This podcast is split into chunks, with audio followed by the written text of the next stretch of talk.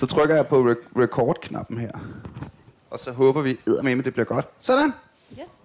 Jamen, øh, velkommen alle sammen, og tak fordi I er kommet. Jeg hedder Sara og kommer fra Center for Ludomani, og vi er rigtig glade for, at I er her, fordi vi skal debattere noget vigtigt i dag. Øh, vi skal tale gaming og gambling, og det er rigtig vigtigt, fordi faktisk næsten alle unge i dag gamer. 96 procent af unge drenge gamer.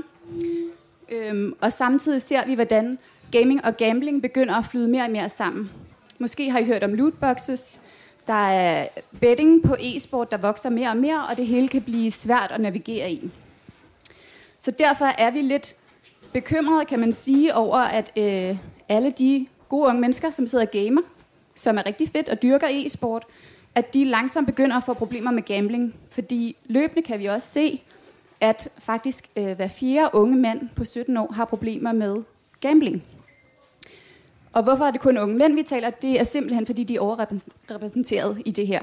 Øhm, så det skal vi også tale lidt om i dag. Øhm, og til det har vi det, det gode panel. Fordi, hvad gør vi ved det? Og det var det. Fedt. Giv en kæmpe stånd til mig! Hey. Tak fordi I kom alle sammen. Øh, jeg hedder Nils og jeg skal være vært og øh, ordstyre på den her lille, lille debat. Og jeg har glædet mig rigtig, rigtig meget. Og jeg synes, det er mega sejt, at I er dukket op alle sammen. Også øh, især øh, ungdomspolitikerne, som sidder lige her, som altså er ungdomsrepræsentanter fra øh, de forskellige partier. Vi kan lige løbe igennem. I må meget gerne give en kæmpe stund til Emil fra DSU. Det er mig. Sidder der Victor fra KU. Sidder der Simon fra LA Ungdom. Ja, han er liberal, så han mener, at han selv bestemmer, hvor han skal dukke op. Sean fra VU. Sådan der. det er et afbud. Nej, det er august. Det er august. Ja. Jamen for helvede, altså. Det skal jeg lige have skrevet. Og så har vi Katrine fra Radikal Ungdom. Og Marius fra Alternativets Ungdom. Sådan der. Ja, du må også være med. Du er Tom fra SFU, som står lige bagerst i min undskyld. Og erstatter Jakob. Selvfølgelig skal vi have, med, selvfølgelig skal vi have Tom med. Øh, og til sidst, så skal vi øh, introducere vores øh, special guest star, som står over øh, bagerst i teltet og ser sig her så ud. Johan fra Center for Ludomani. Tak skal I have. Øh, grunden til, at vi har taget Johan med, og øh, grunden til, at vi laver det her i dag, det er, I ved jo godt alle sammen, at hvor stort gaming er blevet. Alle herinde spiller et eller andet. Går ud fra. Ja, Fortnite. Counter-Strike. FIFA. League of Legends. Minecraft. Syvkabal. Godt. så tingen er, at, at nu hvor gaming er blevet så stort, og Øh, vi ser flere og flere uddannelsesinstitutioner, der kaster sig over det, og øh, det er blevet en større og større ting i samfundet. Så er vi ved at nå et punkt, hvor gaming er ved at gå fra subkultur til kultur. Og det betyder, at det er ved at blive så stort, at politikerne snart skal tage en eller anden form for stilling til, hvordan man fra politisk hånd dealer med det her, der er ved at ske med vores samfund, og den her ændring, der er ved at ske en af de mange ting, der er ved at ske, det er, at der øh, er rigtig mange, spe- specielt unge mænd, som er begyndt at bruge rigtig mange penge på skinbetting. Hvor mange herinde spiller Counter-Strike? En! Det var ikke repræsentativt. Fedt nok. Bruger du penge på skinbetting? En gang imellem gør du. Øh, har du styr på det? Det vil du selv mene, du har. Det er jo en god start. Øh, desværre er det sådan, at der ikke er at der er mange, der ikke har lige så meget styr på deres ting som dig. Og alle de her ting, øh, når man ser unge mennesker, der havner i ludomani, og simpelthen bare spiller deres penge op, øh, er jo noget, der sker. Men i gaming sker det måske lidt mindre synligt i virkeligheden. Det er noget helt andet. Så det skal vi have snakket lidt om, og øh, jeg kunne godt tænke mig at starte med politikerne en af gangen, og høre bare lige kort om jeres, øh, om du ved jeg godt, jeg beder en politiker om at snakke kort, ikke? Men at, øh, høre lidt om jeres personlige indgangsvinkel til hele e-sportsverdenen, og måske lidt om, hvad, øh, om der er en linje i partiet, som I så kan være enige eller uenige med, eller om der overhovedet er en linje. Hvis vi starter med Tom, snup mikrofon. Yes, helt sikkert. Jamen, øh, hej, i øvrigt. Fedt, at, vi, at jeg måtte komme. Jeg har glædet mig helt vildt meget til det her. Øh, altså, jeg tror, min erfaring har været, at jeg ligesom rigtig mange andre unge mennesker også har gamet rigtig meget. Navnet det, jeg gik på gym, spillede rigtig meget World of Warcraft, og fulgte rigtig meget med i professional StarCraft. Det var sådan en af de første ting, der begyndte at blive sådan en rigtig stor e-sports ting, ikke? Øh, dengang, det, dengang man omtalte koreanere som sådan, de almindelige mennesker, selv andre som foreigners, ikke? så det er sådan skidt et skift der. Øh, jeg tror, vi er ret, i SFU ret kritiske over for, at man ikke fra politisk hånd har taget mere stilling til, hvad man skal gøre. Altså i virkeligheden, så det der sker, det er, at vi har nogle mennesker, der producerer spil, som er mega nice, man får fællesskab, man konkurrerer, man kan spille spil, fordi det er bare sjovt. Men der er så også nogle mennesker, der tjener åndsbold mange penge på det her, og som slet ikke reguleret politisk, fordi man har som politiker været rigtig dårlig i virkeligheden til at følge med udviklingen, og teknologien går så stærkt, at uha, de kan slet ikke finde ud af det. Altså, Pia Kærsgaard ved ikke, hvad Counter-Strike er. Hun er formand for Folketinget, ikke? Og der tror jeg egentlig, at vores linje i høj grad er, at man skal være bedre til at for det første ikke skille så meget mellem kultur, der er meget ungdomskultur. Altså gaming, siger I, går fra subkultur til mainstream. Men jeg synes stadig, der er rigtig meget sådan, der er gaming, og så er der sådan rigtig sport, ikke? Så vi snakker med voksne mennesker. Og det tror jeg egentlig, jeg synes er rigtig ærgerligt. Vi, vi mener, at man skal i virkeligheden ligestille de to ting, fordi det er lige meget, om man sparker til en bold eller trykker på en mus. Øhm, og så tror jeg, at noget af det vigtigste, synes jeg, er, at man er bedre til at tage unge mennesker med på råd og snakke med dem om, hvad de egentlig oplever i deres hverdag. For jeg synes, det er færdigt, at Pia Kærsgaard, hun ikke kan no eller sådan noget. Det, det er cool. Men så må hun spørge nogle mennesker, der ved, hvordan man gør det, og hvordan ligesom, den kultur fungerer. Det tror jeg meget er der, vi står. Mm. Ja, ja, ja. Ja, jeg øh, tror lige, jeg, jeg rejser mig op, så jeg kan se jer, jer alle sammen. Øh, mit navn er August, kommer fra Venstres øh, Ungdom, som sagt. Og øh, min øh, personlige indgangsvinkel til, øh, til e-sport og, og til gaming er, at det er ikke noget, jeg, jeg gør mig øh, sindssygt meget i, men jeg kender rigtig mange venner og øh, gode kammerater, som, øh, som gør det, og som interesserer sig øh, rigtig meget øh, for det. Og sådan rent øh, politisk i øh, Venstres Ungdom, så er det sådan, at med alle nye teknologier, alle nye ting, som øh, kommer frem, øh, som så også er e-sport og øh, gaming øh, på det her topplan, som, øh, som det er ved at blive, øh, jamen det er, at øh, det er rigtig interessant, og det er i hvert fald noget, som politikerne bestemt fra starten af ikke skal røre særlig meget ved, fordi vi skal egentlig bare lade, lade, lade det ske, som det er lige nu, fordi det er en rigtig, rigtig spændende udvikling, hvis vi kommer til at, øh, at lave alle mulige reguleringer og benspænd for de hold, der er, eller hvordan man kan øh, gøre alt muligt ved det, jamen, så, så kan vi i hvert fald være nervøse for, at øh, det dræber den udvikling, der er. Og så er der rigtig mange af de her fællesskaber, og øh, det som de gode ting, som der bliver skabt ved øh, e-sport, som du også snakker om, at det forsvinder. Og det er noget, vi kunne godt uh, kunne være rigtig øh, nervøs for. Og ellers så uh, ser jeg egentlig bare frem til diskussionen og debatten og, og høre jeres input på det her emne. Fedt.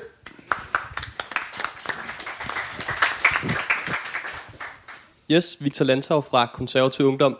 Øhm, hvad min indgangsvinkel til det er selv, jeg har selv spillet computer, jeg har aldrig rigtig brugt nogen penge på det, øh, men det er rigtig, rigtig godt tidsfordriv, synes jeg selv. Øh, mit partis generelle politiske holdning til det findes ikke rigtigt, øh, da det er noget, der er meget nyt. Men det er også noget, der er meget stort, og det er også noget, vi anerkender e-sport, og noget, som det blev nævnt fra SFU før, noget, som man tjener rigtig, rigtig, rigtig mange penge på, og der er rigtig mange penge i spil.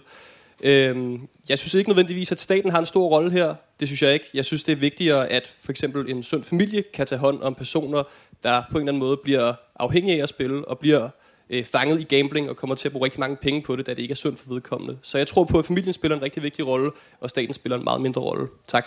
Mm. Yes, mit navn det er Emil, og jeg kommer fra DSU, som er Danmarks Socialdemokratiske Ungdom.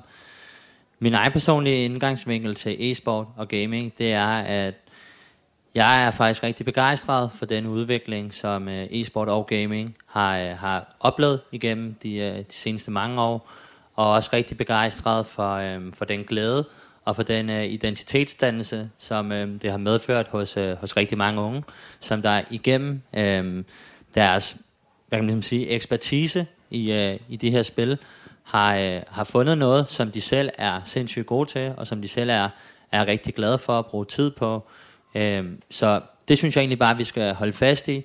Også fordi det ligesom nogle andre nævner, skaber nogle sociale fællesskaber og, øhm, og ligesom udvider øhm, ens muligheder for at agere med andre personer øh, med samme interesse på sociale platforme. Så det synes jeg er en sindssygt god ting, og noget, som man virkelig skal holde fast i, og en udvikling, man skal lade fortsætte. Men jeg synes så til gengæld også, at det er ekstremt vigtigt, at man sørger for, at få lagt nogle, øh, nogle reguleringer ned over, ikke nødvendigvis på, øh, på spillene, eller på, øh, på de muligheder, som spillene har for at udvikle sig, men at man får lagt nogle reguleringer ned over det her, som der, som der gør, at andre øh, virksomheder og andre hjemmesider ikke har mulighed for at, øh, for at udnytte det som, øh, altså det er jo børn, der spiller mange af de her computerspil, så man skal lave nogle reguleringer, der gør, at øh, der ikke er virksomheder og hjemmesider, der har mulighed for at udnytte børn i en meget ung alder, og øh, ligesom for, altså medvirke til, at de får et, øh, et spilmisbrug og bliver ludomaner. Så det synes jeg er virkelig vigtigt, at man også holder øje med det. Yep. Jamen, hej, jeg hedder som sagt øh, Mario, så jeg kommer fra Alternativets Unge, og op til den her debat et par uger før, der meldte mig til, der troede jeg faktisk, at jeg vidste rigtig meget om gaming, eller i hvert fald sådan semi meget, men, øh, men så snakkede jeg med min lillebror, og hey, ja, han kaldte mig for en kæmpe normie på det her punkt, så det er jo nok, og det tror jeg, man skal anerkende, at det er mange i familien, og mange i familien er ikke nødvendigvis klar over, hvad man kan gøre på de her, øh, i de her spil. De er ikke nødvendigvis klar over, at der er masser af penge på spil ved de her skins i øh, Counter-Strike. Øhm, så jeg ser et behov for, at man ligesom, hver gang at vi ser noget, hvor man skyder penge ind, der er en form for tilfældighed i, og så der kommer en gevinst ud på den anden side, ser et behov for, at der må staten lige træde ind og sætte nogle klare retningslinjer for det her, for det er jo faktisk gambling. Det er jo, det er jo gambling, og det, gambling hænger bare ikke sammen med børn. Det gør det bare ikke.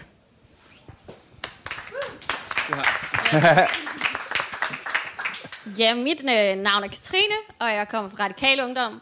Og i min sådan ideelle lootbox, der skulle der være sådan magenta skin. Nice. Ja, der er en, der har brugt noget tid på en ordbog, og altså, det vil jeg gerne indrømme. Fordi det her er sådan lidt en, en verden for mig, som virker sådan umiddelbart lidt lukket, den her gaming-verden. Det er i hvert fald ikke en, jeg selv har bevæget mig i.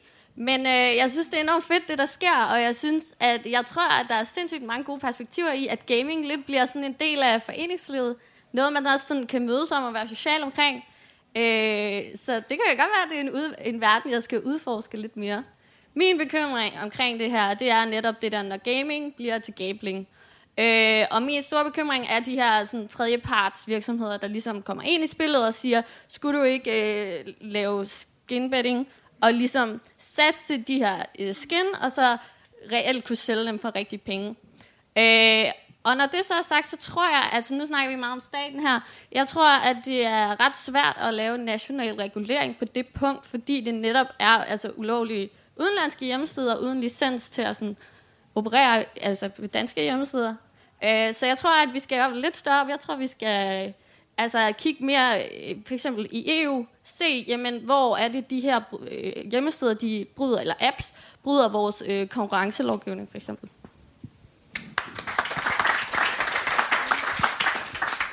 Fedt at høre alt sammen. Tusind tak skal I have. Jeg synes, det er, øh, øh, det er sjovt, at øh, allerede få øh, lige, ligesom trukket linjerne op mellem blå og rød, øh, som i den, her, i den her kontekst mest lyder til, om staten skal gå ind og gøre noget, eller ej, eller om det skal regulere sig selv. Øh, så nu er det jeres tur, kære venner. Øh, nu er der ikke så mange, der spiller Counter-Strike her. Jeg går ud fra, at alle spiller spil herinde. Mm, et eller andet. Gamer noget som helst. Ja. Hvor mange herinde har brugt penge på computerspil? Hvis vi starter der. Hele banden. Hvad med, øh, har I brugt penge på et computerspil, efter I har købt spillet? Det har de fleste også. Øhm, er der øh, nogen af jer, som... Lidt tidligere at stille ud med de hardcore spørgsmål, ikke? men er der nogen af jer, som selv synes, I har brugt for mange penge på computerspil? Der er for stykker dernede. Fedt, I står frem. Ah, der er rigtig mange.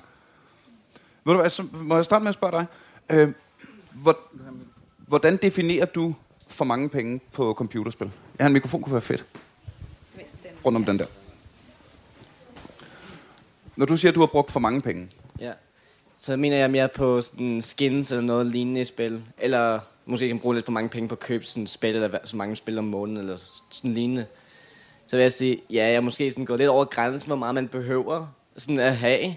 Men det, er sådan, nogle gange, det kan være sådan nogle gange svært at sådan sige nej på den måde, fordi sådan, lad os sige, der kommer et nyt spil ud og du er sådan, åh, hvor fedt, det vil du gerne lige have. Så skaffer du det, men så efter måske lidt tid, så fortryder du, at du har købt det, fordi det, er sådan, det var faktisk ikke så interessant. Mm. Sådan, det, er, det er i hvert fald, som jeg har gjort et par gange, hvor jeg kom til at købe spil for sådan, de der 450 kroner omkring der, og så bare sådan, efter lidt tid, fundet ud af, ved du hvad, det var ikke lige det, jeg havde lyst til, og så er sådan, sådan ah, okay, så, Ja, så det så, nedpenge. ja, nogle, det kan være derfor, jeg Nu siger du skins. Hvad er det for en spil, du køber skins til? Øh, lige nu er det meget sådan som League of Legends ting. Ja. Det plejer at være sådan, jeg plejer at spille også Counter-Strike meget, så sådan, jeg købte nogle gange nogle skins eller case, bare lige for at prøve det, og sådan, synes jeg, jeg synes, det var lidt sjovt og sådan noget. Altså, kan også sammen med midterne, sådan, sådan åbner måske alle, sådan, kan alle sådan, lige må pay en person, og så kan de sådan åbne noget sammen, og så kan de få, hvad det måske er værd, eller sådan noget, mm. lignende, sådan noget lidt sjovt noget. Men sådan, ja, så har jeg prøvet, hørte jeg også der på grund af mine venner, sagde om der med gambling ting der, sådan, sådan, for det er jo alt sammen jo bare held, ikke? Men så hører man jo meget om det der, jeg har hørt mange venner sådan vinde meget på, og siger, ved du hvad, så kan jeg lige prøve lidt, for, så, altså, Så du har også oplevet, øh, i hvert fald for dine venner, at de faktisk har tjent penge? Ja, ja, tjent. På det her? Ja, for du, hvad du gør jo, sådan, efter du får dem, så saver dem bare for eksempel på Steam, kan du save under sådan en marked, og så kan du få Ja, ja, det på, at man kan bruge dem på andre ting på øh, deres Hvor gammel er du? Jeg er 17. Du er 17. Ja. Godt. Øhm, hvis, vi starter, hvis vi starter med den, øh, kære ungdomspolitikere, øhm, hvad får det jer til at tænke i, øh, i takt med alt det, vi lige har snakket om? Og der må I, det må I springe til her. Ja. Ja, altså, det er jo... Det, det er jo en god nok pointe, det her med, at du som 17-årig kan sidde og bruge penge, og allerede kan begynde at gamble, når du på så mange andre platforme, altså for eksempel at spille lotto, eller altså andre former for mere kon- konventionel gambling, skal være over 18 år for at gøre det. Og det kan jeg sådan set godt se et problem, og det er måske også noget, man skal overveje, hvorvidt det er muligt eller ej. Øhm, men, men altså, skal, skal staten gå hen til dig og sige, nej, du må ikke foretage det her skinbetting med, altså, det, det, det, det ved jeg sgu ikke, om de skal. Øh, der vil jeg nok sige, at i min drømmeverden, som jo ikke findes, men som jeg gerne vil have fandtes, ville det jo nok være din familie, der kunne tage hånd om dig, og så sige, okay, du skal måske passe på med at bruge for mange penge på det, og så på den måde bliver den problematik løst. Mm. Lad os øh, tage den til Tom. Ja, altså, hvis jeg bare lige skal starte med at svare på det der. Nej, staten skal ikke gå ind til individer og sige, det må du ikke gøre, altså principielt. Men staten skal sige til dem, der laver de her spil, at hvis der er nogen, der bruger dem til at tjene penge, så er tredjeparts leverandør, ikke? og sørge for, at der hver fjerde, hver fjerde 17-årige mand ender i et gamblingproblem, så skal I kraftedeme med gøre noget, hvis I ikke vil have skattesmæk eller på en eller anden måde sanktioneres. Det synes jeg faktisk er helt fair, man stiller krav til, hvad folk gør på de hjemmesider, som folk har. Jeg synes også, det er helt fair, at Facebook har en, en pligt til at sørge for, at der ikke ligger alle mulige vanvittige ting på, deres, sådan på, på Facebook. Det synes jeg egentlig er helt fair. Jeg tror for mig handler det ikke så meget om at straffe individer. Altså, det, for det, det virker til, at du godt kan styre det. Det tror jeg også mange godt kan. Altså for mig handler det om at straffe de her virksomheder, der i høj grad udnytter dem, der ikke kan. Og det synes jeg er sådan det helt centrale problem. Jeg synes, det er uambitiøst, hvis man ikke siger, at man vil gå ind fra statslig side, eller fra EU's side, fordi det er store multinationale selskaber, og vil regulere dem. Det synes jeg er rigtig ærgerligt. Jamen, det er... Det, nu redde du lidt den selv til sidst. Altså, fordi det er altså ikke noget, som man som... Altså, jeg ser det ikke som noget, som Danmark på egen hånd kan regulere. Netop fordi, at det her er store multinationale selskaber. Der er ikke altid sådan klar, klarhed over, hvem ejer hvad. Altså, hvem er det, der ejer de her tredjepartsvirksomheder?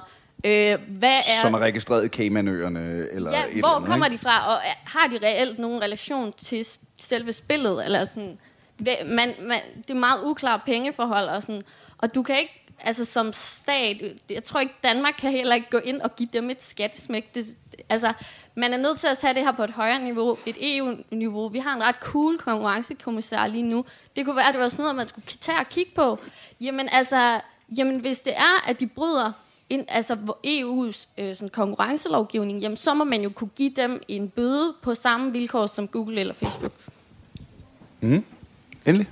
Øh, jamen, er det jo så ikke lidt det samme som at give et skattesmæk, øh, som Tom snakker om? Øh, altså, jeg tror i virkeligheden, at vi skal kigge meget mere på nogle øh, fælles retningslinjer for udbyderne af de store spil. Altså, de store spil, det er jo virksomheder, som man godt kan gå ind, og så er der jo selvfølgelig nogle små apps, der laver sådan nogle øh, mikro øh, transitions, sådan nogle mikrokøb, som jeg selv har brugt mange penge på, og derfor rækket hånden op, da jeg blev spurgt lige før, om jeg har brugt for mange penge på spil. For selvfølgelig er det fristende, det, det fodrer jo en del af hjernen, som når den ikke er udviklet, og selv en gang den når den er udviklet, ikke kan sige stop. Øhm, og det er jo enormt farligt, eller ikke alle gange selvfølgelig, men, men det er jo et problem, ludomani. Det er jo en sygdom, som, man, som overlapper med de her små mikrokøb og de her små tilfredsstillelser, man gennem spillet hele tiden får. Og de, de tilfredsstillelser, synes jeg, er okay. Hvis det er et engangskøb, hvis man køber FIFA en gang for 450 kroner, så siger, jeg kan ikke lide det. Og, men det var ærgerligt, så køber man nok ikke det næste. Men, men når det er sådan nogle små mikrokøb hele tiden, der løber op, og man ikke har styr på, hvor mange penge man i virkeligheden bruger, så synes jeg, det er meget problematisk. Øh, jeg forestiller mig, at I alle sammen gerne vil snakke, men jeg kunne faktisk godt tænke mig at bringe Johan på banen her. Øh, når vi begynder... Kom du herop, Johan.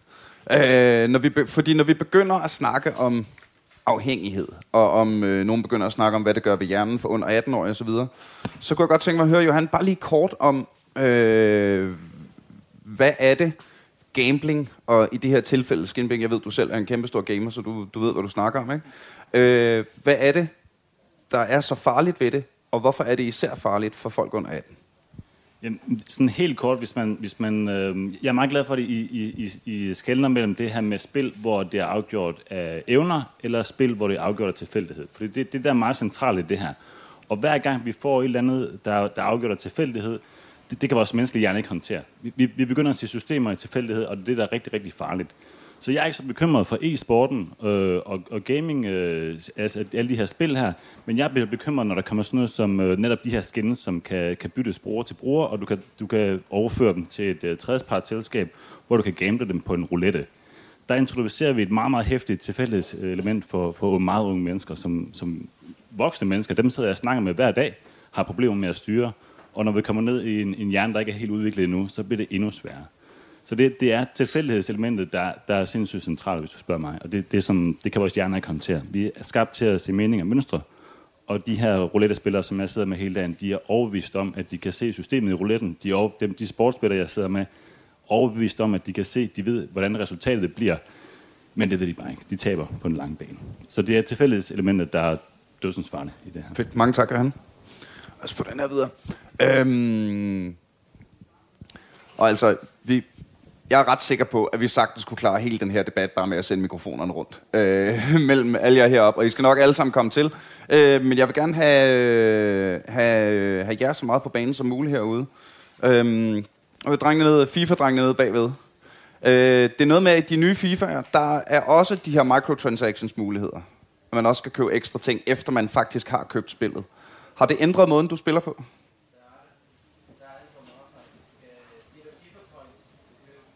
Mm-hmm.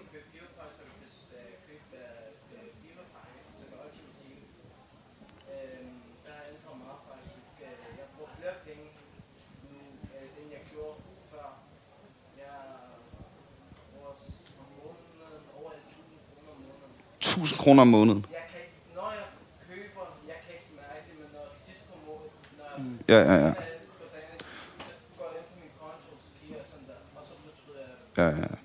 Jeg gentager lige alt, hvad du har sagt, fordi jeg har en mikrofon, og så rører det ind i optagelsen. Ikke? Øh, jeg spørger til, om der, øh, om der bliver brugt flere penge, og om man kan mærke, at det ændrer sig med FIFA efter de her Ultimate Team og FIFA Points, man kan købe nu. Og der bliver sagt, at det bliver der her meget. Netop fordi, som du sagde, Marius, at det er microtransactions, som man ikke tænker over i situationen. Og så sidst på måneden, når man kigger på sin konto, så ser man, shit. Og så er det helt gået, gået helt galt. Øh og det er lootboxes. Er, er det sådan i FIFA, at du ikke ved, hvad du får, når du køber? Ja, du ved ikke, hvad du får. Ja, lige præcis. Fordi så, og så er, så, er, så er tilfældighedselementet der igen, ikke? Gambling-elementet, ikke? Øhm, så vil jeg gerne have jer på banen igen. Lad os se. Jeg ved ikke, hvem der er først. Skide med det. Ja, ja, ja. Øhm, jeg tror bare lige, det, det er vigtigt, at man også forholder sig til, at der er en form for øh, forskel på, når man øh, laver skinbetting, og så på, når man øh, for eksempel køber nogle af de her øh, ekstra coins til, øh, til sit Ultimate Teamhold i, øh, i FIFA. Øhm, det som der er med øh, de her coins og så videre, øh, som er jo sådan en, det er, er jo ligesom lootboxes i princippet. Øh, der kan man jo måske godt gå ind og sige, at der skal være en, øh, en regulering over, øh, hvor meget FIFA de for eksempel må sælge for øh, per måned, efter folk de har købt spillet. Men jeg synes ikke, at man kan lave et, et lighedstegn imellem de her to ting, fordi selvom, selvom at det er en form for tilfældighed, man også køber, når man køber sådan nogle lootboxes, så kan du jo stadigvæk, der er jo stadig forskellige grader af pakker, for eksempel, øhm, man kan købe til FIFA Ultimate Team. Du kan vælge at sige, jeg køber den bedste pakke, så får du kun spillere, som der er i blandt de bedste spillere i spillet, og så kan du købe den næstbedste, og så kan du købe den tredje bedste, og så får du spillere, der er fordelt på de forskellige niveauer. Øhm, det er jo en lille smule, øh, det er jo noget, lidt noget andet end skinbetting, hvor man spiller på roulette, eller hvor man spiller på, øh, ja, eller hvor man spiller det på øh, blackjack, eller sådan noget i den stil. Mm. For der er det jo 100% afgjort af tilfældighed i princippet, hvor du øh, herover godt kan gå ind og sige, okay, jeg tager en, jeg tager en økonomisk grundet beslutning om, at jeg gerne vil, øh, vil prøve at forbedre mit hold i, øh, i Ultimate Team, øh, og så kan jeg købe lidt ud for det. Men stadigvæk er det jo, er det jo et problem, fordi at det, det gør, at der er flere, som øh, det, det bliver bare lettere at bruge penge på spil ja. hele tiden. Så jeg anerkender stadigvæk problemer, men jeg synes, det er vigtigt at forholde sig. Jeg synes ikke, det er gambling nemlig, decideret, når man køber lootboxes. Altså, vi kan jo alle sammen sidde her og, og blive enige om, at øh, det, er, øh, det kan være farligt, og det er øh, mange penge, man kan, man kan miste med de her microtransitions, som, som ligesom er der. Og det, det kan godt være en udfordring. Men det er jo så sådan, at når vi alle sammen godt kan se det, at det er noget tosset noget, og man ved, at øh, sidst på måneden, så er, er det blevet rigtig, rigtig mange penge, så er man klar over det. Og så tror jeg egentlig også, at der findes så mange fornuftige mennesker derude, som, okay, det kan godt være, at jeg lige skal skrue øh, lidt ned øh, øh, for det. Og dermed er det, er det heller ikke nødvendigt at skulle lave alt mulig politisk regulering, så at det lige bliver lige præcis sådan, som vi gerne vil have det, så at vi beskytter jer for, for, hvor dumme I er, og hvor meget I ikke kan tage hensyn til, at I mister alle mulige penge ved at gøre alt det her. Jeg tror egentlig helt grundlæggende, at I kan godt tage vare sådan som udgangspunkt, tage vare på jeres egne beslutninger, se konsekvenserne, og så handle øh, derefter. Mm-hmm. Nu ved jeg ikke, hvem der var først. Nej, det er faktisk... Ved du hvad? Vi kører lige herover. Det er rigtigt. Jo, men jeg vil lige spørge noget. Det er i forhold til, er det, er det gaming, eller er det gambling? Så vil jeg spørge, kan du, kan du ligesom... Det, du vinder her, kan du sælge det, og så få rigtig penge for det? Nej. Fordi som vidt jeg har forstået det, så de der lootboxes er netop sådan en gråzone med, er det gambling, er det ikke gambling? Og umiddelbart så er de ikke omfattet af, af spilleloven, som det er nu, fordi at du netop ikke kan sælge det der, og så få rigtig penge for det. Mm. Øh, ja, må, undskyld.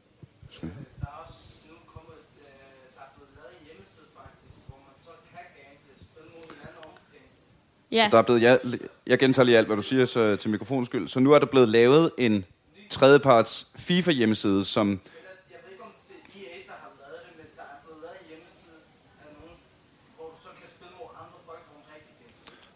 Øh, der er blevet lavet en hjemmeside af nogen, vi ved ikke om det er I, der står bag, hvor man kan spille med andre folk øh, om penge. Er det så, spiller man så om, altså nu satser vi en tier, inden kampen starter, eller er det, nu satser vi øh, det her skin? Nej, du satser rigtig penge. Du satser rigtig penge? Okay, fair nok. Øh, hvis det er selve FIFA-spillet, som jo er selvfølgelig er der noget øh, RNG og noget med, at bolden lige ikke altid ryger hen, men det er et primært skill-baseret, ikke? Øh, så lige den vil, vil jeg ikke kalde gambling, men jeg synes at det er interessant, at der nu også i FIFA dukker tredjeparts hjemmesider op. Der, det er jo i virkeligheden, vi kan, vi kan snakke meget om det enkelte spil, og det enkelte det ene og det andet. Det er, mm, I mine øjne er det mere den her helt generelle udvikling, at gaming bliver større og større. Og så er der, når, og det er der i alle brancher, der bliver så store, nogle pikhoveder, der vil forsøge at udnytte svage mennesker. Øh, Må jeg, altså, det er jo heller ikke svage mennesker som sådan, fordi at som vores psykolog også rigtig sagde, jamen så er det her et dopaminkick. Altså jeg bliver jo, ja. jeg vil jo også falde for det. Altså det er ikke nødvendigvis, fordi man er svag, eller fordi man sidder og ikke God tænker sig om. Altså det er jo som ligesom afhængighed. Ligesom nogen kan blive afhængige af træning, det får de også et dopaminkick ud af. Og så søger man det her dopaminkick. Så øh, altså, ja. Nå, ja, Jamen, det, er helt, det er så rigtigt. Ja, det var du. Ja, jeg, jeg tror også gerne, jeg vil skille det, ikke sige. I forhold til mikrotransaktioner, der, jeg synes, det er pisse at det. Altså, jeg synes, det er super nederen, at man køber et spil, så skal man købe helt meget mere ind i spillet, for det bliver nice. Men okay, jeg tror måske ikke, jeg er villig til at lave lovgivning, der øh, straffer sådan nogle pikkoder for det. Jeg tror måske, de pikkoder, jeg egentlig vil gøre noget ved, er netop de mennesker, der sådan, virkelig leecher på, på nogle fede ting, for at kan lave et andet spil. altså, de her tredjepartsider i virkeligheden, der hvor jeg synes, det går galt. Og jeg synes, det er ret ærgerligt, at, man, at der ikke er villighed til, at man som for eksempel EA eller Valve, eller hvem der ellers producerer store, vigtige spil, at de ikke tager hånd om, hvad folk gør med deres spil. Altså, der synes jeg i virkeligheden bare, at det er noget svineri, at man ikke tager ejerskab over det, man har lavet. Altså, ligesom jeg skal sørge for, at der er nogen orden i mit hus, men folk også sørge for, at der er nogen orden i deres egen spil. Helt Ja. ærligt. Vi har Øhm, lige et øh, input herfra. Musikken. Ja, fordi jeg er meget enig i, at vi taler om mange sådan komplekse ting her, og det er vigtigt at holde skidt og kanel fra hinanden. Så en ting er de her mikrotransaktioner, hvor man bruger penge igen og igen, og det kan være træls, fordi så bruger man et lille beløb, og det kan man gøre mange gange. En anden ting er at købe for eksempel de her lootboxes, hvor du bruger penge på noget, som du ikke ved, hvad er. Så der er forskel i, om du køber noget, du ved, hvad er fra start, eller om du åbner en kasse og får noget, du ikke ved, hvad er. Og det kan typisk resultere i et tab, at du får noget, der er mindre værdi, end det, du har brugt penge på. Så det er den store forskel. Og for eksempel i CSGO, der har de de her cases, som du bare får løbende. Du køber en nøgle, så ved du ikke, hvad du får, så åbner der sig en roulette, så kommer der et skin, det er det, du får ud af det, og de her skins kan nemt sælges og handles efterfølgende, så det har jo reel værdi. Så hvad gør vi med det? Det er jo en gråzone, der flytter ind i computerspillet. Mm-hmm. Ja, jeg ved sgu ikke, hvor vi er. Vi tager Marius. Øhm, ja, men altså, der blev jo sagt for ekspertpsykologen, ja, der bliver sagt for ekspertpsykologen øh, Johan? Øhm, at det er jo et dopaminkick, man ikke selv kan styre. Derfor synes jeg, det er ærgerligt, når August øh, siger, at det er op til en selv at styre det. Fordi at det taler jo til noget, som man ikke selv kan styre. Øhm, og så derfor synes jeg helt klart, at vi skal se på andre øh, muligheder, end at man, det er bare op til en selv at styre det. Øhm, og så hører jeg også øh, dernede fra, at, der, at man kan optimere sit hold i FIFA ved de her øh, mikrotransaktioner. Men, og når man så har optimeret det, så kan man så spille om penge, så det gælder vel om at få det optimale hold. Så der er vel også den her grad af, øh, af udbytte, som er rent materielt bagefter. Og derudover kan man vel også sælge sit hold. Det har jeg i hvert fald oplevet flere, der har gjort. Så der er alle de her tre elementer til, før vi skal kalde det for gambling. Så jeg synes også, FIFA er et problem. Ja, Mhm. mm-hmm. må vi stille os svar Ja, på. ja, ja, gerne, gerne. her er det, er det vigtigt at sige, at den øh, diskussion, som jeg egentlig synes, vi har nu her, det er sådan set også en, en diskussion, og en sådan, man bliver klar over, sådan nogen som mig, som ikke aner noget om, om gaming og gambling i gaming, øh, så man bliver klar over de konsekvenser, øh, der er, og de smuthuller, man kan rende ind i, og som kan være, øh, have rigtig store konsekvenser.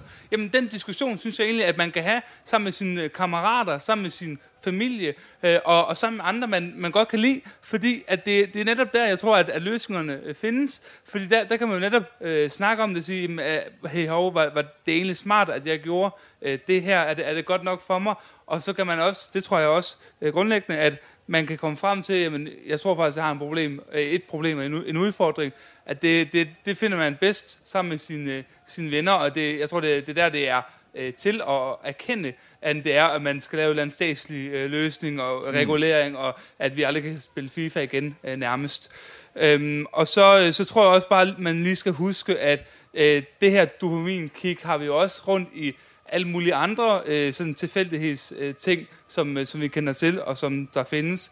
Og, og det accepterer vi jo i hvert fald på et eller andet niveau. Så øh, det, det skal også ses i, i den diskussion, så det ikke bare er en, når nu kommer der e-sport, nu skal vi bare regulere alt muligt, fordi det, mange af de her fænomener findes jo også på et eller andet niveau allerede nu, Mm. mm. øh, i forhold til gambling. Jeg vil lige kommentere på den der, øhm, fordi, ja, og det, det er ikke for at sige, at øh, staten skal gøre det ene eller det andet, men jeg synes, der er en pointe i, at selvfølgelig, og det tror jeg, vi alle sammen kan blive enige om, ellers må jeg endelig sige mig imod, selvfølgelig ville det da være fedest, hvis dem, der er i farezonen for at udvikle problemer med det her, ville kunne klare det med, med familie og venner og netværk. Det ville vi alle sammen synes var fedest. Men vi ved også, at det er der nogen, der simpelthen ikke har. Altså, der er enten ikke øh, af personlige, kulturelle, familiemæssige, whatever, perso- årsager, ikke har overskud til at, at havne i den. Øh, hvad gør vi med dem? Ja, ja den er til dig. Så er det jo et, øh, et socialt øh, problem, og ikke et gaming- og, og gambling-problem. Ligesom der er folk, der kommer fra øh, øh, lave sociale grupper, har, øh, øh, er socialt udsatte, socialt, socialt udsatte øh, forældre. De er mere sandsynlige til at blive alkoholikere, øh, voldsmænd og lignende, og, og mm. gå totalt ja. derute. Og det er jo også der, hvor at gambling er en, en del af den derute, man kan komme på. Så den diskussion skal ses i den sammenhæng, og ikke øh, separat her mm. øh, i den her. Ja, jeg er enig. Ja, nu er vi ved at være fortabt. Det er længe siden, vi har hørt fra dig. Yes, så skal I få lov at høre på mig. Jeg har en rigtig, rigtig ærgerlig nyhed for jer. Og det er, at vi lever i en rigtig ond kapitalistisk verden, hvor folk er ude på at tjene rigtig, rigtig mange penge på jer. Og det gælder selvfølgelig også, når det kommer til spil, og det gælder til gambling. Og derfor så er det vigtigt, at man har en kritisk sans. Og man, altså, det er jo ligesom lotto danske spil. Altså, det, det, er jo designet til, at du ikke kan vinde penge. At det er jo designet til, at du taber penge på det. Og det skal du huske på, hver gang du går ned og køber en lotto-kupon, eller du køber et skrabelod. Altså, folk er ude på at snyde dig. Det er det sgu altid. Det er, om du køber en KitKat, eller hvad du gør. Og så er der selvfølgelig, altså, der er jo et vist forskel på øh, den her incitamentstruktur, som der er i øh, gambling, øh, hvad gaming angår. Jeg har også en rigtig, rigtig, rigtig irriterende micro... Øh, hvad kalder Transaction. Microtransaction hver måned. Det er nok mere sådan hver anden dag faktisk. Jeg køber cigaretter. Det er noget rigtig lort. Det er ret dyrt. øhm, og det kan godt være, at jeg nogle gange sidder og tænker, ej pis, jeg vil gerne have haft 200 kroner mere, så jeg kunne købe øh, en rigtig masse dejlig øl for det måske. Men, øh, men det har jeg så ikke. Og det er jo den konsekvens, jeg må tage den beslutning, jeg har taget om at ryge. Øhm, og det er jo selvfølgelig også afhængighedsskabende ryge og så videre og så videre.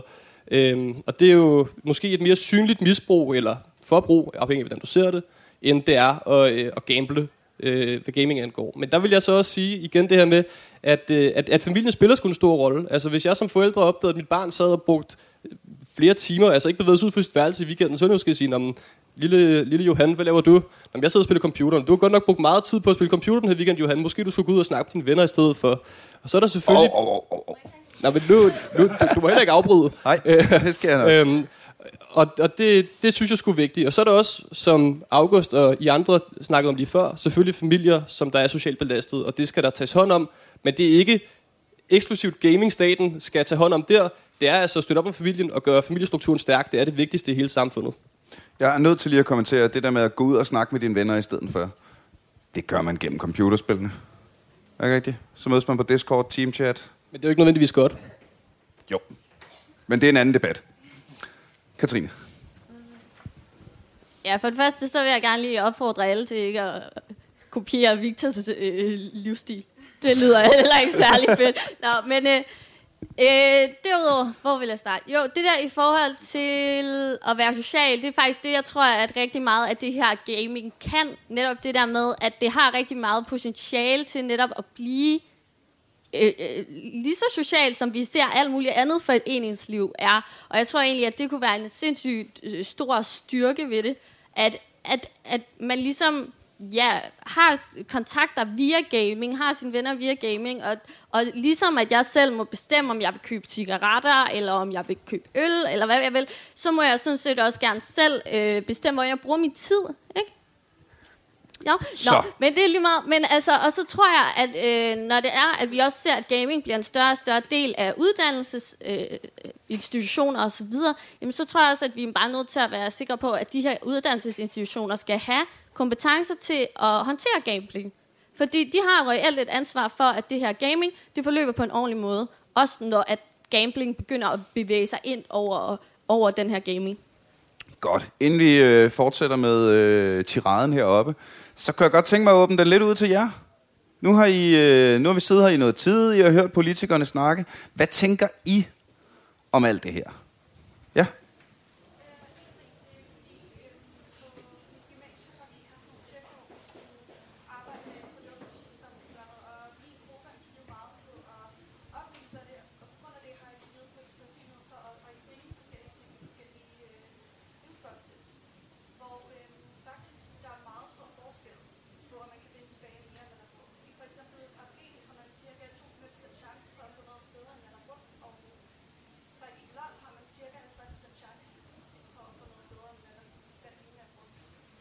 Mm. Det, jeg gentager det lige for, øh, for mikrofonens skyld. Du har lavet et projekt i dit gymnasie, hvor I har sat jer ned og udregnet øh, egentlig hvad, hvad det er for nogle spil, hvor, øh, de for, hvor der er forskellige chancer fra spil til spil for at få value for money. Er vel, er vel øh, noget af det, vi arbejder med, ikke? hvor du siger, at i PUBG var der stor sandsynlighed. Cirka 2,5 procent chance.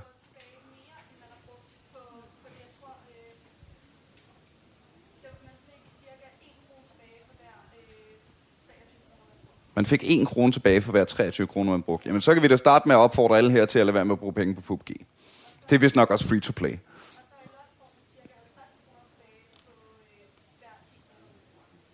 Ja, og i League of Legends får man 50 kroner tilbage per 10 kroner.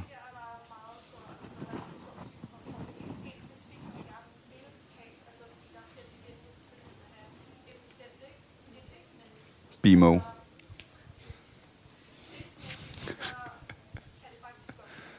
Mhm. Sjovt. Andre? Ellers giver den bare tilbage til politikerne. De kan sagtens snakke en time mere.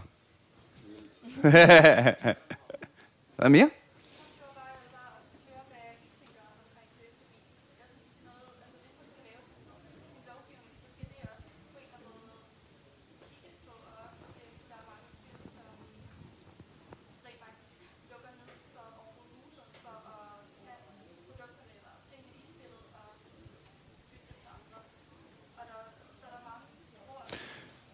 Ja, der er mange, rigtig, rigtig mange variabler, og det er vel i virkeligheden også en rigtig god pointe i forhold til at, at forsøge at snakke om det her generelt, er, at det er mega svært. Fordi der er mange forskellige spil, der gør det her på mange forskellige måder. Øhm, og øh, det, øh, ja, nej, det er politikerne opgave at svare på det her. Hvis tur er det. Vi kører dig. Øhm, jamen først i forhold til, øh, til de her øh, lootboxes, hvor du siger, at der er forskellig sandsynlighed for, øh, hvor meget man kan øh, få afkast på at købe dem. Der, øh, der tror jeg, at det er, det er et af de steder, hvor det ikke er lige så nødvendigt at, øh, at regulere, som det er på andre områder, fordi der vil, altså der vil forbrugerne jo i princippet i sidste ende, øh, det burde man i hvert fald, medmindre de gør et eller andet helt ekstraordinært for at skærme det, men der burde man jo faktisk i princippet opdage det, når man havde, øh, når man havde prøvet det nok gange. Hvis det var sådan, så der var markant mindre chance for at få gevinst på det i nogle spil, end i andre spil. Så der ved jeg ikke, om, man, om jeg vil have det som en af de vigtigste ting, hvor man kunne lave en, øh, en regulering på det. Men jeg synes bare, vi- også i forhold til noget af det andet, øhm, du kommer ind på det der eksempel med for eksempel, at du ryger øh, cigaretter, og det er dit eget ansvar, at, øhm, at du ikke skal gøre det. Der er det jo faktisk også sådan, så at man har lavet en række afgifter på cigaretter, som der gør, at cigaretter det er øh, blevet dyret, og man har lavet sindssygt meget op, både opløsnings- og skræmmekampagne, som der viser en, hvor farligt det rent faktisk er at ryge cigaretter. Og der må jeg bare sige, der kan jeg bare ikke forstå, hvorfor at man ikke også synes, at det kunne være noget, som man kunne gøre brug af i forhold til, øhm, i forhold til betting inden for, øh, altså inden for gaming. Hvorfor er det, at man ikke kan opløse i langt højere grad der? Hvorfor er det, at man ikke kan lave nogle benspænd for, at man kan udnytte, altså udnytte ikke veludviklede øhm, hjerner hos børn, for at få dem til at blive øhm, ja, ludomaner i princippet? Det synes jeg i virkeligheden er en øh, spændende pointe, fordi vi har snakket så meget om reguleringer herop, om, om der skal reguleres eller ej. Øh, er der nogen her, jeg ved godt, I alle sammen vil sige noget, nu stiller jeg lige et spørgsmål i stedet for. Øh, er der nogen af jer, der er imod mere opløsning. Har vi lige fået alle partierne til at blive enige om noget? Ej! Men så er, det, så er det jo i hvert fald et sted at starte. At om, om, om man skal ind og regulere osv., det er det, vi tager en politisk debat, det fortsætter vi lidt mere. Men jeg håber, at I alle sammen vil gå tilbage til jeres moderpartier og sige, vi skal om ikke andet lige være opmærksom på, at det her findes. At det her er en ting, og det er ved at være så stort nu, at vi som politikere ikke nødvendigvis skal ind og lovgive, men i hvert fald tage stilling til til at starte med. Og så kan vi derefter debattere, om der skal til at lovgives. Katrine? Ja, i forhold til det, du sagde hernede, så synes jeg, at, at det er faktisk en af de ting, der er rigtig interessante, fordi det er jo netop der, at vi kan gå ind og kigge på, jamen bryder de her konkurrencelovgivning. Altså du skal ligesom kunne finde ud af, hvad er mine chancer for at vinde i det her spil. Det er også noget, andre spil er underlagt. Så det er rent faktisk her, vi kan gå ind og gøre noget. Jeg så godt nogle af de der diagrammer for, hvor lille en chance der er for at få mere tilbage, end du har puttet i. Øh, og det, det tror jeg her, at vi netop kan gå ind og bruge den lovgivning, vi har for eksempel i EU om øh, konkurrenceforridning. I forhold til sådan, altså når jeg hører, øh, altså jeg synes ikke, det er op til forbrugeren. Altså fordi, så kan man jo blive snydt rigtig mange gange, før man ligesom får nogle ordentlige vilkår som forbruger. Derudover så synes jeg, det er lidt interessant. Altså, vi har jo nogen, der er meget glade for staten og sådan noget, men det er jo også bare staten i Danmark, der driver rigtig meget spillevirksomhed i forhold til danske spil. Og selvom det er staten, der driver det, jamen så bliver folk altså stadig ludomaner af det. Og det vil jeg faktisk gerne høre jeres holdning til, for det, det synes jeg er meget problematisk, at staten driver spillevirksomhed. Man kan også bette og sådan noget på de her e-sport inde på danske spil. Øh, vi har en lille kommentar hernede fra først, og så vil vi meget gerne sende den videre rundt.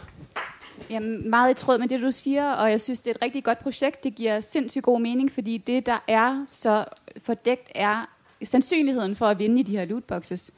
Og jeg vil sige, øh, som noget nyt har Belgien og Holland gået ind og taget stilling til og sagt, mange af de her lootboxes er faktisk gambling. De lever op til de øh, krav, vi har til gambling i vores lovgivning. Derfor skal de reguleres derefter. Så de er ved at tage hånd om det. Og det tror jeg er en bevægelse, der er, fordi i, som jeg ser det, er der også nogle af de her lootboxes, der lever op til den gældende lovgivning i Danmark. Så der burde faktisk være, synes jeg, sandsynlighed osv. Altså på al anden gambling kan man jo også se, hvad tilbagebetalingsprocent er, og der er nogle krav til, at forbrugeren ved ligesom, hvad de går ind til. Og det synes jeg mangler her, og der er Belgien og Holland i hvert fald foran os lige nu. Mega sejt. Vi skal lige have nogle flere unger på banen. Unger. 17. Det var Nogle af med- de unge. Det var med det der med, der, som hun sagde, der med at have forskellige chancer for, hvad du kan få. Og sådan, kunne man så ikke bare gøre en idé, for eksempel bare gør sådan, at alle sådan spil, som der har noget med lootboxes, eller noget med det her at gøre, med sådan, hvor man kan åbne noget og få noget random. Kan man ikke gøre sådan, som lave en regulering, hvor de skal sådan putte procentchancen for, at du kan få alt. For det betyder, at folk kan vide faktisk, hvor meget, hvad er chancen for, at de får en item eller en ting. For eksempel i CSGO, så kan så under hver sådan, sådan kvalitet, hvad er chancen for at få den her kvalitet våben. Øh, for eksempel, der er på nogen i hvert fald, som jeg, sådan gaming side eller der med CSGO case, er der faktisk nogle sider, hvor de faktisk viser præcis, hvor hvad er stor chance for, altså, hvis man ikke så, så man har mere sådan kontrol over, hvad der sker, hvad, hvad chancen er for, at man får det.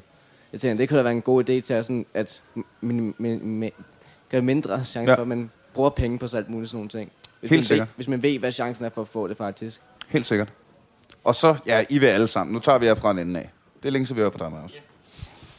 Jamen, øh, gode idéer, der bliver nævnt rundt omkring, det, øh, fordi det er rigtigt, som Victor siger, så er virksomhederne ude på at snyde, og selvfølgelig er det det, de vil jo have dine penge, men der er den forskel på at snyde folk over 18, der gerne må købe skrabelodder og så videre, og snyde folk under 18, som typisk er dem, der er den periode, hvor man starter med at game. Og derfor så skal man have en eller anden form for kontrol, om det skal være, at man skal logge ind med sit nem idé eller sådan noget, når, før man skal købe. Det ved jeg ikke, men i hvert fald synes jeg, at man på en eller anden måde, det må være muligt i vores teknologiske samfund at kontrollere folks, folks alder, om de er 18, før de begynder på de her lootboxes, når vi jo egentlig har kategoriseret dem som gaming, eller som gambling. Mm.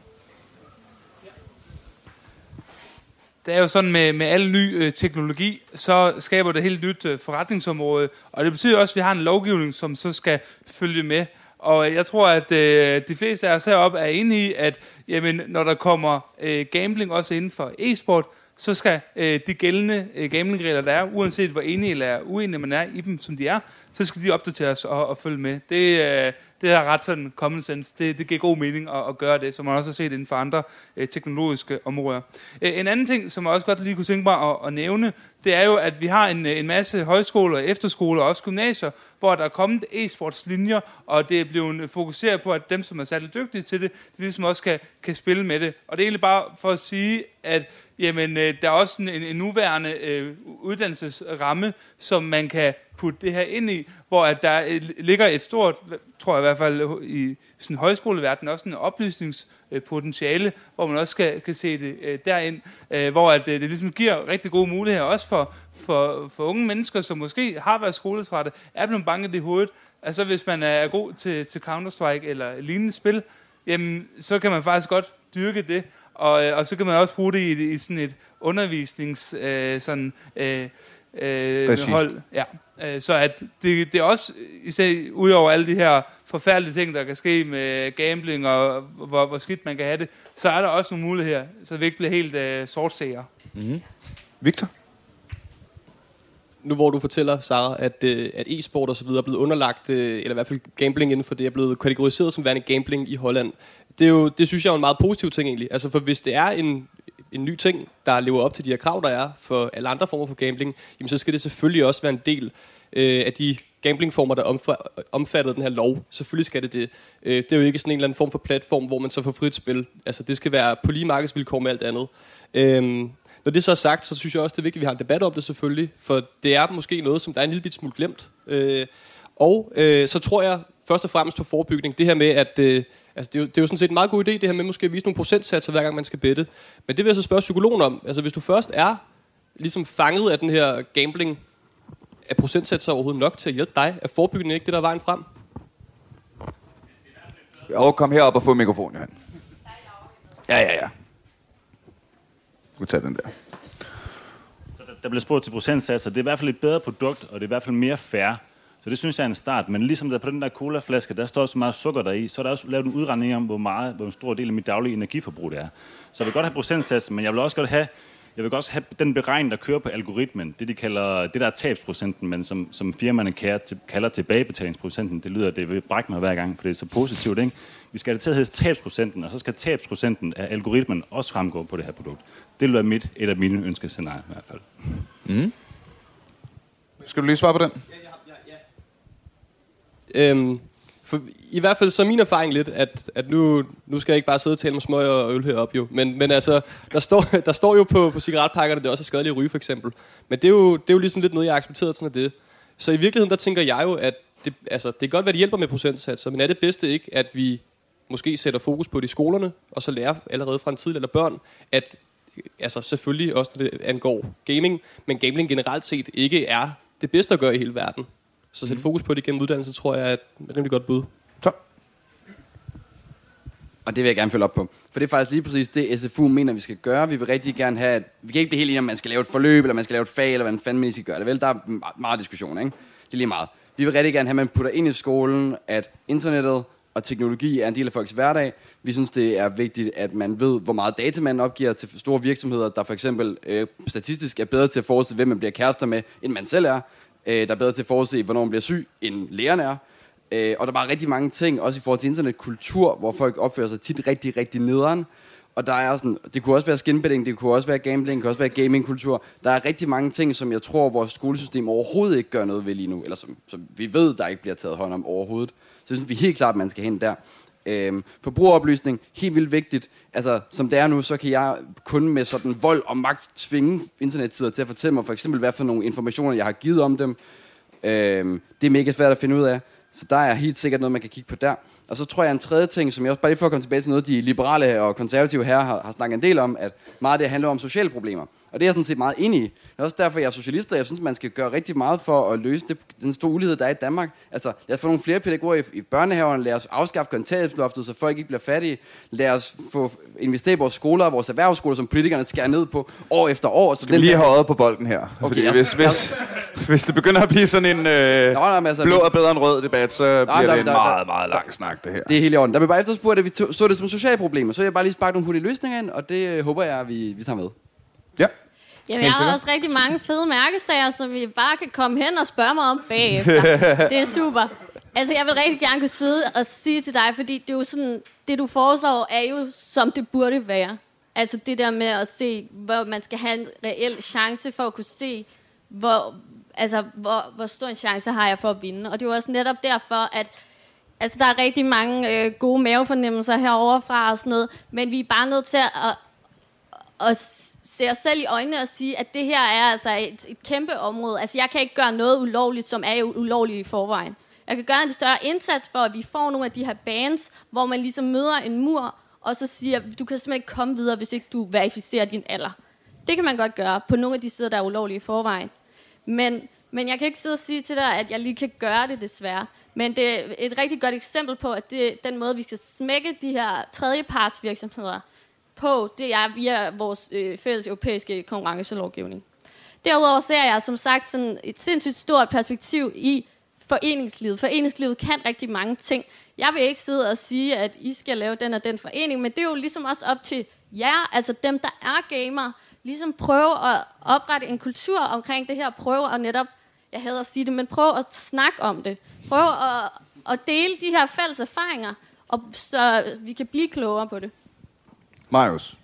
Ja, øh, det var sådan set en pointe, jeg glemte før, men som Victor øh, smukt også snakkede om, om man virkelig skulle til at forebygge noget mere. Jeg synes, det er helt skørt, at når man er i den der 10-12 års alder, og man er lige parat til at komme ud på internet, eller måske allerede har været lidt ude, så skal man til at have et fag som håndarbejde, hvor man skal sidde og sy og få symaskinkørekort. Altså det der, i hvilken verden giver det mening? Måske dengang i 50'erne. Har I stadig håndarbejde? Jeg havde. Du havde. Og jeg, er ikke så, jeg, jeg havde er ikke også håndarbejde. endda. Ja. Nå, ja, okay. Uh. Og det er fint nok med nogle kreative fag, og det- skal jeg da ikke tale imod som alternativist, det er klart. Men, men, øh, men jeg synes da bare, det er helt skørt, når man skal ud på internettet, at man så ikke bliver, øh, at man så ikke bliver vejledt om, hvordan undgår man hævnporno, for en, en anden debat, Mm. hvordan øh, undgår man at blive åbenbart ludoman som 17-årig. Jeg synes, at det er helt klart et, et tiltag, som Den vil jeg som gerne åbne. Er i. Jeg øh, har set dig, Emil. Vi vil, men den vil jeg sgu gerne øh, lige åbne op til jer. Synes I, I mangler noget i skolen omkring internettet? Omkring teknologien, fremskridtet? Føler I jer klædt på tilstrækkeligt? For jeg ved, jeg gjorde ikke, da jeg var færdig med skolen. Nogen, der siger noget? Det er også lang tid siden. True shit. Men øh, hvad synes I? Ja?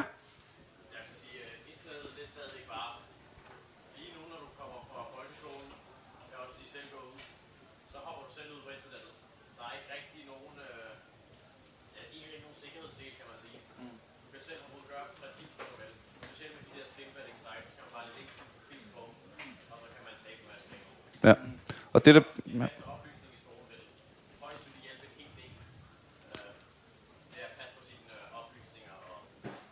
Ja. Det, der bliver sagt her, det er, at øh, når man er færdig med folkeskolen, så er det cirka der, man bliver sluppet ud på internettet, og det gør man uden sikkerhedssele og uden sikkerhedsnet, for der er ikke nogen, der lige har taget fat i det. Og øh, igen, det kunne jo være familiens opgave, for, fornemmer jeg, at der, bliver, øh, at der bliver sagt lige om lidt heroverfra. Men spørgsmålet er jo så, om I synes, at der også skulle være noget sådan struktur, struktureret noget fra samfundets side, noget fra skolens side, noget fra statens side, whatever. Hvordan har I det med det?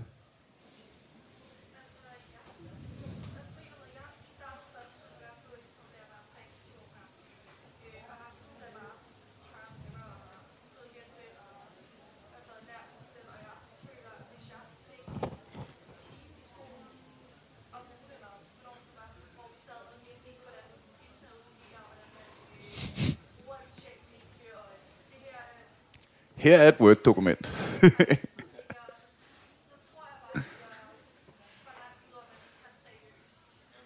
mm. Det, der bliver sagt hernede, er, at øh, du begyndte selv at agere på internettet som syvårig, og så har du egentlig bare prøvet via trial and error, og det ville kunne virke lidt flat med en times internet øh, undervisning. Hvis den internetundervisning starter sådan helt fra ABC, så åbner man en browser. Her er, øh, og så videre. Ja, fedt. Og jeg tror, det er længe siden, vi har hørt fra Victor. Tak. Øhm, det, som jeg mente før, var sådan set ikke, at man skulle have undervisning i internet, men måske, at man mere skulle have at vide på godt gammeldags dansk, at det ikke er sundt at game, og det ikke, eller ikke er sundt at gamble i hvert fald, og det ikke er sundt at have et misbrug. Og altså, det er jo hverken sundt at gøre noget for lidt eller for meget, vel? Altså, og, det, og det er jo det, som der er humlen ved det hele. Og hvis ikke vi er gode nok til at udtrykke det for folk i dag, så skal vi være bedre til det. Men jeg ved ikke, om man skal undervises decideret i brug af internet. Det tror jeg meget hurtigt, der vil være nogle danskere, der vil være kede af, fordi de var kede af, at de ikke kunne nå deres, deres pensum så. Men, øh, men måske at få at vide, hvad der er godt og hvad der er dårligt gør her i tilværelsen, det kunne være meget godt. Ja, lad os prøve en Emil. Øhm, jeg er jo sådan set enig i, at det vil være rigtig dejligt, hvis man øh, kunne få inkorporeret øh, sådan noget med konsekvenserne ved gambling i sin, øh, i sin skolegang. Jeg tror bare også lige, at det kan nogle gange, når man debatterer forskellige ting, så kan det rigtig tit blive en god idé at få alle mulige forskellige ting på, skole, øh, altså på skoleskemaet. Øhm, og der ved jeg ikke nødvendigvis om gambling i forbindelse med gaming endnu er et stort nok problem til, at jeg vil sige, at det, det er sådan decideret er noget, som man st- struktureret skal møde i sin, øh, i sin skolegang. Altså jeg synes, der er mange andre ting, man, man, også, altså, man kan også godt blive undervist i, øh, for eksempel i privatøkonomi, eller i, oh. i andre ting, som der måske er mange unge, der ikke øhm, Uprofessionelle. er helt, øh, Undskyld. er helt, øhm, sådan, er helt med på noderne med, så det var det er en god idé. Jeg synes bare, det er tit en tendens, når man snakker om ting, at man så foreslår man at putte det på skoleskemaet. Og det ja. Der var mange ting, man kan gøre med. Vi så- skal også nå en lille workshop, med, øh, hvor de kan snakke indsendt, så jeg vil gerne bede om at holde det kort. Det I siger nu her. Det ved jeg ikke. Vi tager det skridt. Øh, nu sidder vi og, og griner af det der med, ej, så skal vi lige lære at, at, at, at gemme et Word-dokument. Altså, det lærte jeg i skolen. Jeg ved ikke, altså, hvor gamle I er, men altså, det var der, vi var, øh, for, da jeg gik i skole. Det kan jeg da huske. Det var det også svært. Nu må I ikke grine af mig. men øh, men øh, jeg, jeg, jeg tror, altså, der er også mange steder i folkeskolen, hvor man stadig ikke kan bruge de der smartboards. Det kom jo også, da jeg gik i folkeskole. Ikke? Altså, jeg tror måske, at at det har lidt lange, desværre lidt lange perspektiver i at skulle forvente, at, at folkeskolen uddanner øh, til det. Derudover kan der kun opfordre øh, folkeskoler til så at tage fat i nogen, der ved noget om gambling og gaming, hvis det er det, man, man ved noget om. For eksempel altså frivillige oplægsholdere, eller vi har jo en masse fede, altså se hvor vi er nu, der er vi her, fordi vi er her med Center for Ludomani, ikke? Jeg tror måske, der vi skal starte. Mm. Emil? Nej, det er Emil, der sidder der. Du hedder Tom. Jeg kan ikke finde frem her. Ja, altså, jeg, tror- jeg, jeg tror, hvis jeg bare lige skal prøve at skitsere, hvordan vi i SFU det der forestiller sig sådan et øh, IT-fag. Oh, det, lyder, det lyder virkelig som sådan noget midt nullernes lære open word dokument, ikke? Men I ved, et fag om internet og teknologi og sådan noget, ikke? Hvordan det kunne se ud. Jeg tror, man har tænkt, at det er ligesom uge 6, og der får man jo også øh, sex og samfund ud og fortælle ikke bare, hvordan man putter kondom på en banan og sådan noget, men også, hvordan man forholder sig til grænser, hvordan for, man forholder sig til øh, sådan noget, man, man skal til at snakke med piger eller drenge, eller hvad det nu er, man er til og sådan noget, ikke? Øh, man kunne sagtens se eksterne aktører ind, man kunne snakke om, igen, internetkultur, altså der er rigtig meget sexisme, rigtig meget racisme, hvordan man bliver lidt rundt på nettet af, af firmaer. Der er sådan et ret vildt studie at YouTube radikaliserer folk helt vildt meget, ikke? Så hvis man søger på noget højreorienteret, så får man bare sådan nazister kastet hovedet mega hurtigt. Det er totalt cray. Øh, hvordan sociale medier påvirker de måder, vi for eksempel interagerer med hinanden på. Altså, jeg tror bare, der er rigtig mange ting, man godt kan gøre på en konstruktiv måde, der måske ikke kræver, at man er sådan IT-ingeniør, men hvor en skolelærer måske også godt kan lære det. Eller man kan få nogle af, for eksempel de gode mennesker, der laver et mega fedt podcast, eller hvad, man nu, øh, hvad der nu er af spændende foreninger derude til at gøre det. Det tror jeg sagtens, man kan få til at fungere, for jeg synes, det er rigtig vigtigt, at vi prioriterer det her, der fylder rigtig meget, og som bliver glemt, fordi gamle mennesker ikke kan finde ud af internettet. Vi tager også en gang, inden vi går videre til øh, jer. Ja, øhm, du fik sagt en masse kloge ting, og også en masse ting, som jeg vil sige, så øh, det bliver meget Fedt, kort. bliver det kort. Øh, men et, et andet eksempel på en internetkultur, som er gået helt amok, det er hævnporno, og det er ikke tilfældigt, at jeg nævnte den sidst, fordi jeg har været med til at starte en forening op sammen med en masse liberale gutter, øh, som tog ud og holdt foredrag om, hvordan man forhindrer det her, og skrev til forældre og så videre, og lavede oplysning fra unge til unge, fordi det er da klart, at det skal ikke være Vibeke på 64 år, der er hmm, to år for at gå på pension, der skal stå og undervise dig i, hvordan du undgår et eller andet begreb, hun aldrig har hørt om før. Det skal da være helt klart unge og til unge. Så helt klart få nogle foredrag ud og få noget involvering af de unge, der ved noget om det. Ja. Godt. Nu synes jeg, jeg kan se, at nogle af jer begynder at sidde og sove lidt. Så nu skal vi sgu have gang i jer derude. Ved bordene har I øh, et stort A3-papir. Og jeg kunne godt tænke mig, at I brugte øh, fem minutter. Brug dem der til at skrive på, for vi ved ikke. Øh, hvis I ved borgerne, øh, hvis der er nogen, der sidder lidt... Øh, I sidder kun to ved jer, så måske hop på bordet derovre eller derovre, hvor der er lidt færre mennesker. Øh, lige kig og snak sammen om de spørgsmål, der står på papirerne, og tage noget stilling til det. Så vil vi meget gerne høre det om fem minutter. Og imens så kan vi øh, sidde og vifte os lidt, eller måske lige stå og strække benene. Det er også lækkert, når man har siddet så længe. I er også med, meget velkommen til lige at rejse jer op og lige... Ikke? Det er, mange, det er lang tid, vi har siddet ned nu. Er der noget vand et sted? Er der noget vand et sted? Har vi noget vand?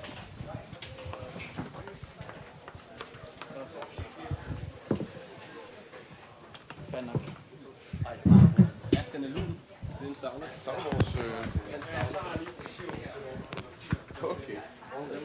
Det er så fint. Hvor er, det, hvor er det fedt, I alle sammen er så meget på. Jeg prøver virkelig at nå hele vejen rundt. Ja, ja, det er så fint. Nogen og så videre, men øh, jeg kunne... Du skal bare styre mig over hånden. Altså, ja, det, det tror jeg også. alle, alle vil snakke. Jamen seriøst, hvis der er nogen, der stopper. Ja, så kan vi fortsætte for evigt, jo. Jeg er virkelig god til at sige de samme ting. Ja, det er altid Jeg har en podcast. Ja, men var det dig, der styrede den i i lykkede til?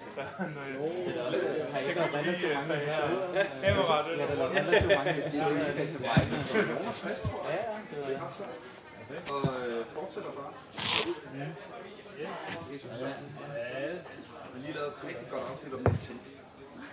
Jeg har prøvet at finde det der podcast, så jeg fandt det der Nintendo i stedet for. Ja, ja. ja, ja. Det var vel også interessant. Det, var, også- det er altid meget interessant at lytte til podcast, det husker jeg. Ja, og de skulle have været hjælpe med min gæst. Ja. Ja.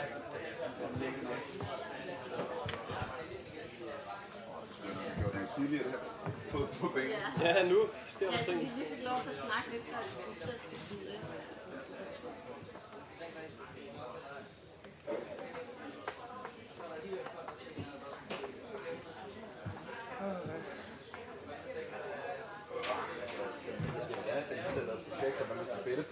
Ja, præcis. Så vil jeg gerne vide, hvad jeg kan flest penge i hurtigst muligt.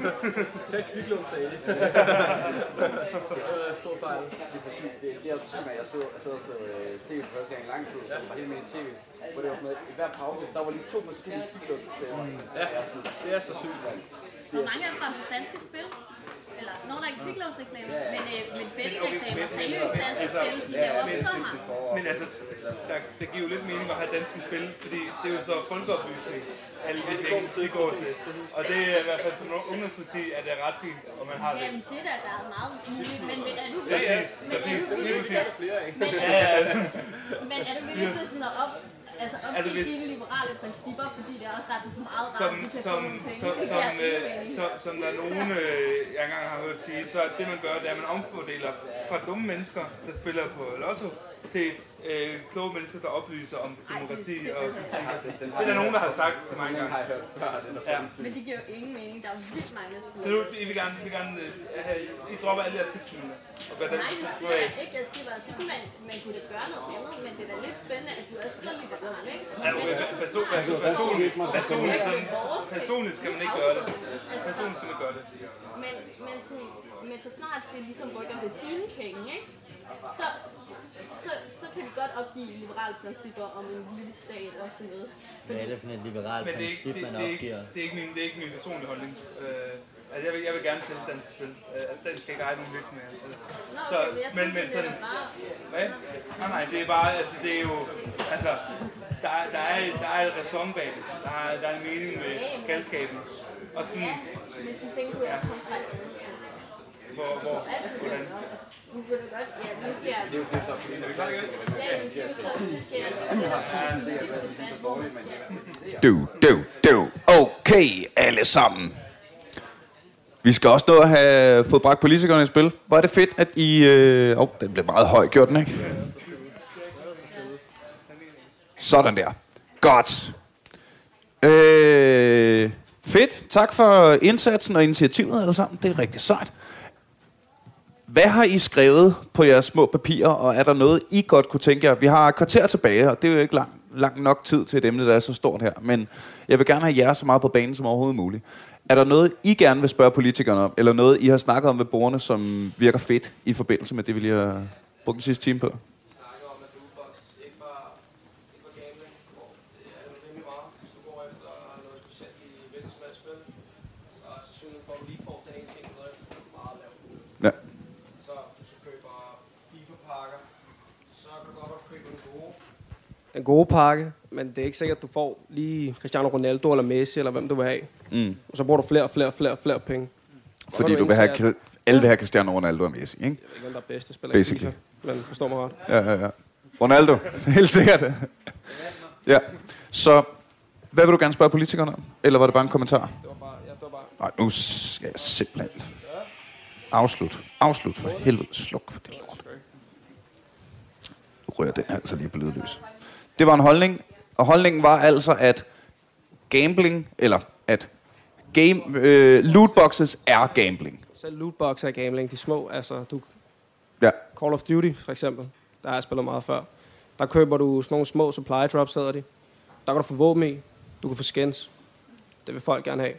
Og så lad os sige, okay, du bruger 150 kroner på cut point, så kan du få 10 supply drops eller sådan noget. Ja. Du får ikke dit våben, oh, det var noget lort, jeg gider ikke bruge flere penge. 10 minutter senere spiller du et game, åh, oh, der er en, der havde det våben, du gerne vil have. Fuck noget lort. Nu vil jeg gerne have det alligevel. Ah, Du ja, bliver ja, ja. motiveret selv, om du er blevet demotiveret. Ja, ja, ja. Så øh, pointen herfra var i hvert fald, at øh, i, i teorien og i lovgivningen befinder lootboxes og skins og alle sådan nogle ting sig i gråzonen, men det, der er holdningen herfra, er, det er gambling færdig slut. Fedt. Tak for det. Er der andre? Hvad har I snakket om ude ved borgerne? Kom nu, jeg hørte jer snakke. Ja, bring it in. Er den, er den lang nok?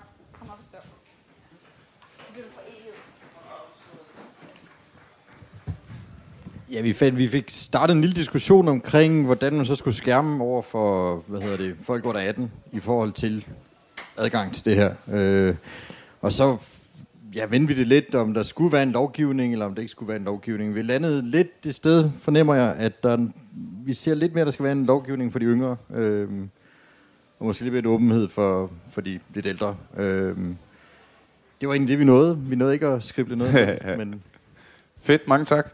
Så øh, altså holdningen er, at øh, i virkeligheden lidt en, en godt og blandet af, hvad jeg fornemmer heroppe på, øh, på scenen, at det skal ikke sådan øh, big mother øh, topstyres øh, en til en, men der bør være nogen former for regulationer, især når der bliver talt om mindreårige.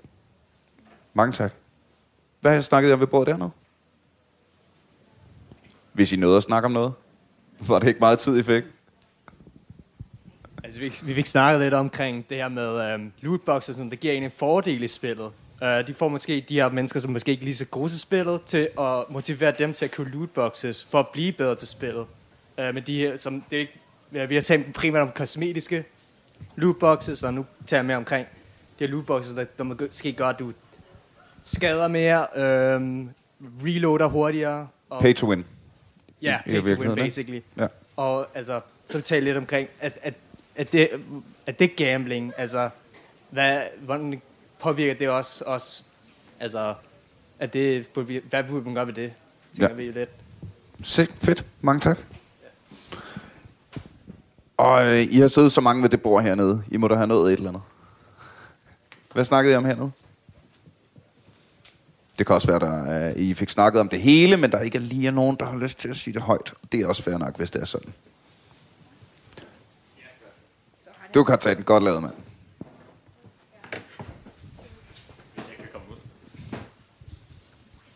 Okay. Uh, vi snakkede lidt om, at uh, der er mange måder, man kan komme ind i ludomani. øhm, og vi føler kun, at I kom ind på nogle få af dem. øh, så vi tænkte over, om vi måske kunne uddybe det lidt.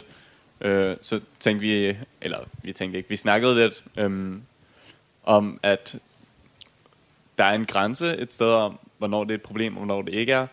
Øhm, og hvor ligger den egentlig? Øhm, hvor mange penge er det, man skal bruge øh, i forhold til indkomst? Og hvad er det, der gør, at det er et problem? Øhm, og det er sådan, det vi havde. Skal vi lige øh, hurtigt lade Johan svare på den i virkeligheden? Hvornår er man, hvornår er man gambler? Hvor øh, er der en, øh, kan man sætte en grænse for, hvornår det er usundt? Ja, det kan man, men det bliver meget teoretisk, og det er meget svært gennemskueligt. Eller det er, meget, det er meget svært at få adgang til, men det mest præcise, det er, at alting bliver et misbrug, hvis det er den eneste ting, du gør, øh, hvor du regulerer dine følelser med det. Hvis du kun har et gear til at justere op eller ned for dine følelser, så bliver det et misbrug en og en afhængighed. Og det er der nogle ting i gambling, der gør, at, at vi meget hurtigt gør, ligesom, altså der er kroge i gambling, kan man sige, ligesom der er i alkohol og, og stoffer og, og smøger og sådan nogle ting. Og derfor er det et ekstra farligt produkt. Ja, altså hvis, ja, det er det. det den, den korte forklaring er meget, meget kompleks, ikke? men dem, der kommer ind til mig, det, det, de, de kan se, de, de gambler, når, når, når de er ked af det, når de er presset og stresset. Men de gambler også, når de har, når de har fået en optur, afleveret en god opgave eller sådan noget. De bruger over hele spektret, uanset hvilket humør det er i, så er det gambling, der er løsning. Og så bliver det, så bliver det meget, meget destruktivt, og så tilder man, og så mister man sit overblik, og så går det, går det hele amok. Hvordan det udvikler sig? Jamen det er ligesom alle, alle andre dårlige vaner. Altså vores hjerne registrerer lynhurtigt, når noget er behageligt, øh, og så får vi mere lyst. Så bliver der simpelthen lavet en kobling i hjernen, der gør, at du, der bliver trukket nogle nervebaner, der bliver boostet, og så er, du så, så er sandsynligheden øget for, at du gør det igen. Så det er simpelthen ligesom en muskel. Alting vi gør, som har et, øh, et fedt outcome, det har vi lyst til at gøre igen. Og gambling igen, der er indbygget nogle elementer, der gør, at vi, vi meget hurtigere får opbygget den her, den her muskel, kan man sige. Fedt. Tak skal du have, Johan. Vi har 10 minutter tilbage. Øh, så jeg tror godt, jeg kunne i virkeligheden tænke mig at give jer to hver. øh, til en afsluttende kommentar til, om hvad øh, I har fået ud af at være med her. Øh, om I har nogle øh, noter til de unge, og hvad I har, og lige så meget, hvad I har tænkt jer at gå ud og gøre herfra, og om I overhovedet har tænkt jer at gøre noget. Vi starter bare fra en ende af. Marius skal få lov at starte. Øhm, jamen, jeg vil bare sige, hold op, hvor har det været dejligt at have en debat, hvor det ikke har været sådan helt fastlåst, hvor man har lov til at tage idéer fra de andre, måske bygge videre på dem, fordi at der er ikke særlig meget politik på det her område.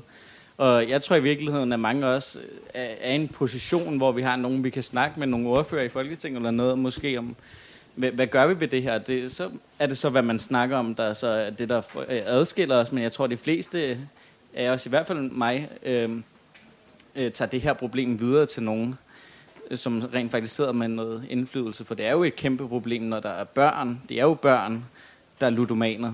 Så jeg vil bare sige, virkelig fed debat, og virkelig fedt, at man har lov til at blive klogere igennem debatten. Så mange tak for det her arrangement. Sejt. Mange tak. Vil du fortsætte, Katrine? Ja, jeg tager en af gangen.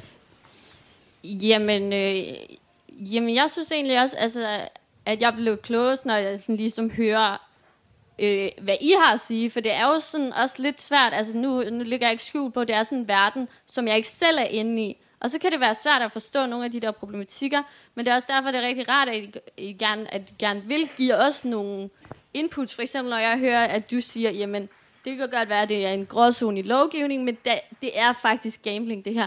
Jamen, så er det jo egentlig noget meget konkret, man kan kigge på i forhold til, jamen, afspejler vores lovgivning virkelig det, som I oplever, når I øh, er gamer?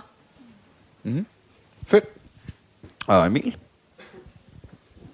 Yes, øh, jamen jeg vil sige tak for invitationen. Jeg synes også, der har været en meget god debat. Øh, lidt mere rolig øh, debat, end man normalt oplever, når vi sådan, de forskellige ungdoms, ungdomsorganisationer er sammen, så det er meget dejligt.